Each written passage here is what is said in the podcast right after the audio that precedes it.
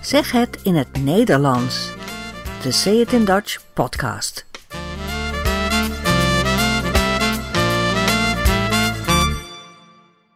Nummer 2.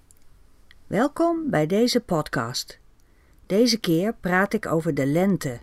Je hoort een lenteliedje.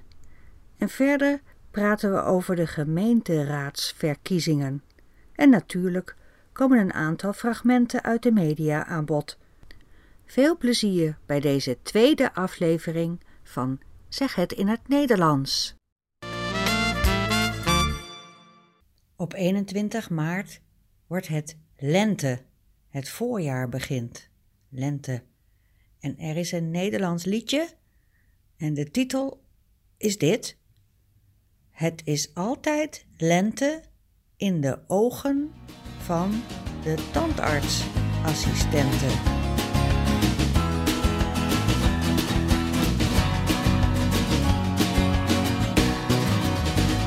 Het is altijd lente in de ogen van de tandartsassistenten. Het is altijd lente in de ogen van de tandartsassistenten. Voor de patiënten van de assistenten is er altijd lente.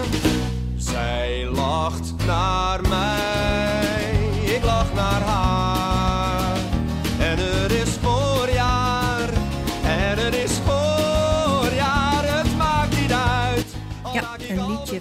De. Koning uit 1995. Het is altijd lente in de ogen van de tandartsassistenten. Op ons blog kun je de tekst vinden en ook een link naar eh, de muziek. De woorden van deze week. Verkiezingen. Bij verkiezingen kun je kiezen.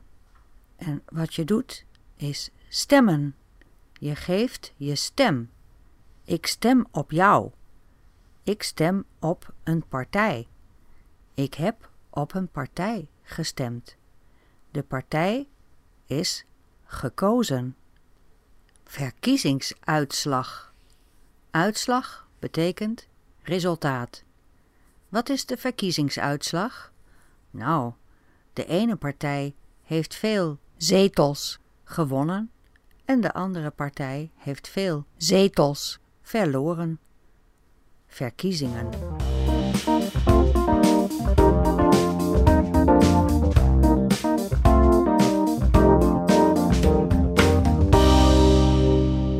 Deze week zijn er verkiezingen in Nederland. Dat betekent dat we allemaal mogen gaan stemmen. We stemmen voor de gemeenteraad. In Nederland zijn ongeveer 388 gemeentes en ze hebben allemaal een raad.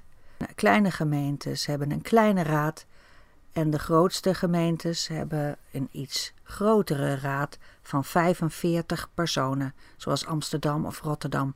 Die hebben elk 45 zetels, zoals we dat noemen.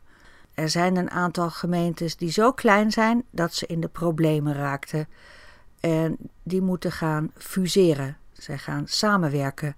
En de meeste fusies zijn wel gelukt.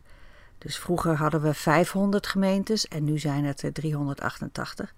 Maar een aantal fusies zijn nog niet klaar, omdat er nog eh, discussie over is, omdat de mensen het nog niet eens zijn over de manier waarop de fusie moet gebeuren.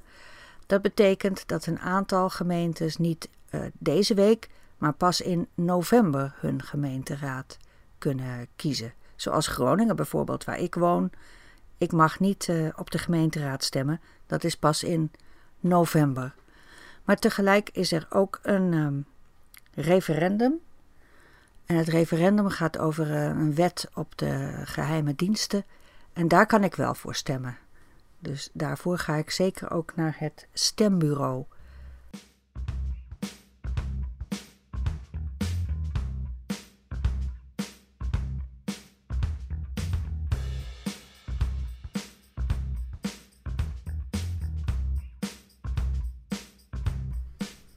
Wij stemmen in Nederland weer met een rood potlood op papier. Een paar jaar geleden hadden we stemmachines. Dan kon je op een knop drukken en dan eh, was je klaar. En ook het tellen van de stemmen Uh, ging ook heel snel. Maar die machines waren niet helemaal goed. Uh, je kon niet echt geheim houden wat je had gestemd. Andere mensen konden dat afluisteren, die konden dat zien. En ja, dat betekent dat het niet veilig was. Dus die machines zijn weer weggehaald. En we moeten nu weer stemmen met papier en een rood potlood, zolang de machines niet in orde zijn. Dat betekent dat het tellen van de stemmen ook een beetje langer duurt. Dat is mensenwerk. S'avonds na negen uur alle stemmen tellen. En als alles geteld is en gecontroleerd, dan doorgeven hoeveel stemmen elke partij heeft uh, gekregen. Vaak is dat nachtwerk.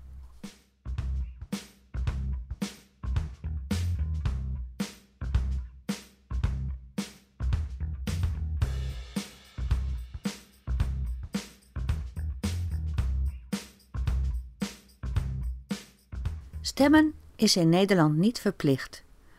En ook lang niet iedereen gaat stemmen en soms heeft het gewoon te maken met het weer.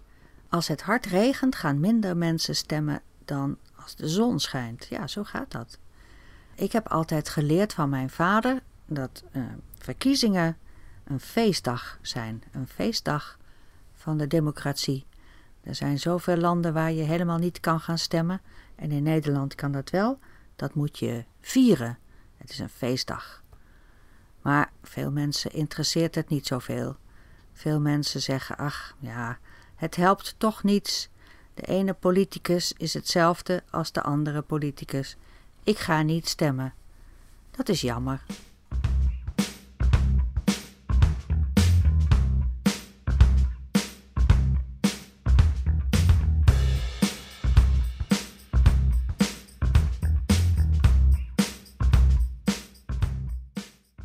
En dan is het nu tijd voor. Kunt u dat herhalen? Kunt u dat herhalen? Kunt u dat herhalen? In deze rubriek laat ik iets horen wat op de radio of de televisie is geweest. En daarna kunnen we erover praten. En voor de mensen die wel gaan stemmen, is in veel gemeenten de afgelopen tijd nog flink gezocht naar stemmentellers. Eenmaal gevonden moeten ze op cursus, zoals in Staphorst. Stemmentellers gezocht, dus stemmentellers. Kunt u dat herhalen? Stemmentellers gezocht. En als je stemmenteller wil zijn, moet je op cursus, zoals in Staphorst. Staphorst is een stadje in Nederland. Meehelpen in een stembureau mag niet zomaar. Alle vrijwilligers worden uitgebreid gescreend en moeten verplicht op cursus. Vrijwilligers. Een vrijwilliger is iemand die iets doet uit vrije wil, zonder dat hij salaris krijgt. Dus onbetaald, geen salaris. Vrijwilliger. In Staphorst is de belangstelling groot. Voor 70 plaatsen kreeg de gemeente 150 aanmeldingen. De, de, de betrokkenheid is groot, vrijwilligerskracht is groot. Men zet de schouders er graag onder. Men zet de schouders er graag onder. Dat betekent, de mensen willen graag hard werken. Tijdens de cursus leren ze onder andere hoe ze de identiteit van mensen kunnen controleren. Maar ze moeten de stemmen ook snel kunnen tellen. Zorgvuldigheid staat voor. Zorgvuldigheid staat voor. Zorgvuldig. Dat is met veel zorg met veel aandacht. En zorgvuldig en snel kan soms een moeilijke combinatie zijn. Maar deze man zegt: zorgvuldigheid staat voor, maar ze moeten ook snel zijn. Luister maar. Zorgvuldigheid staat voor, maar natuurlijk omdat iedereen natuurlijk in afwachting is en het spannend vindt. En daarnaast natuurlijk heb je een gezonde competitie met, uh, met buurgemeentes. Kunt u dat herhalen? Zorgvuldigheid gaat voor. Maar natuurlijk, omdat iedereen, tuurlijk, in afwachting is en het spannend vindt. En daarnaast, natuurlijk, heb je een gezonde competitie met buurgemeentes.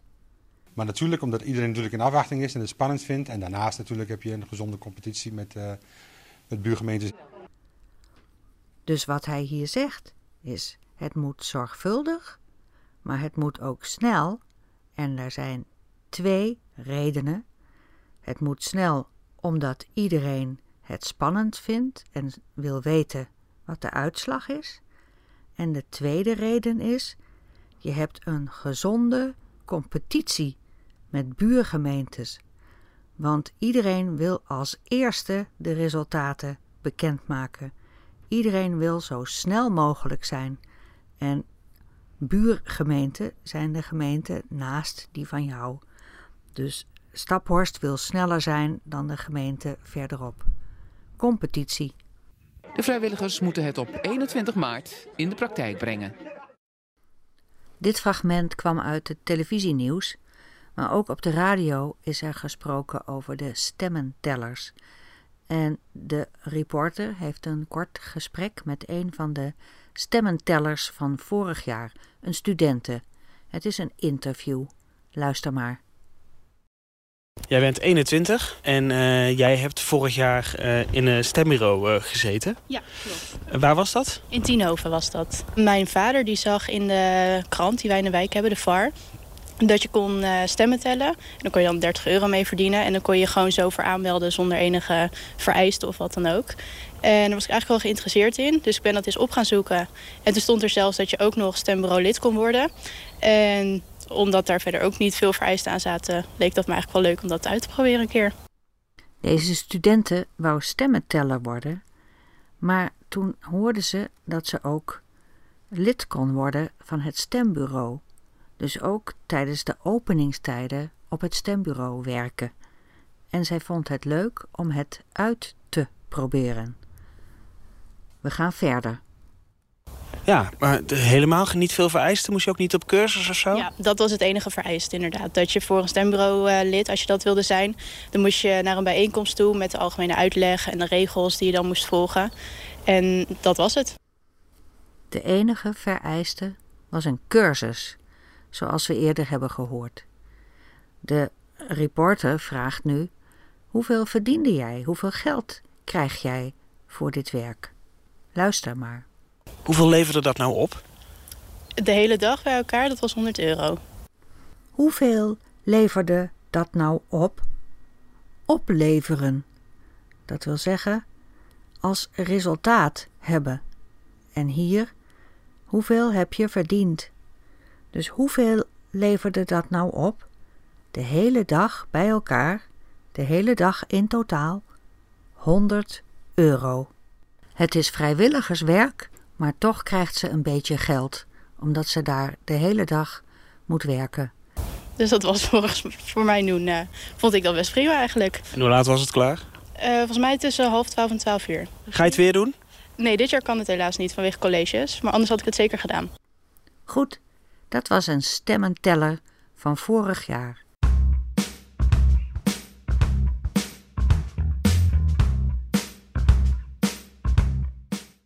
Zomertijd. In het weekend zetten we de klok een uur vooruit. Sommige mensen vinden het moeilijk om te onthouden of je de klok vooruit zet of achteruit. In het voorjaar gaat de zomertijd in. Voor in het jaar gaat de klok vooruit. Als het weer voor korte broeken wordt, duurt de nacht een keer een uur te kort. Mensen zijn te laat en als je wekker gaat, wil je echt je bed niet uit. Voor in het jaar gaat de klok vooruit. Achter in het jaar gaat de wintertijd in. Achter in het jaar gaat de klok achteruit. Wordt het koud en lange sjalen weer. Mag je langer slapen voor één keer. Blijf maar liggen jij, fijn een uur erbij. En de winter komt al vlug. Achter in het jaar gaat de klok terug. In de lente raak je één uur kwijt. Maar dat krijg je terug bij wintertijd. In het voorjaar gaat de zomertijd in. Voor in het jaar gaat de klok vooruit. Als het weer voor korte broeken wordt, wordt de nacht met één uur ingekort. Achter in het jaar gaat de wintertijd in. Achter in het jaar gaat de klok achteruit. Wordt het koud en lange schalen weer. Mag je langer slapen voor één keer. We zijn aan het einde gekomen van deze podcast. Hopelijk heb je ervan genoten en hopelijk heb je ook een beetje geleerd. Mocht je vragen hebben of uh, reactie willen geven, stuur dan een e-mail naar info@sayitindutch.com en kijk op ons blog dutchidiom.com. Daar vind je meer informatie over deze podcast. Tot ziens!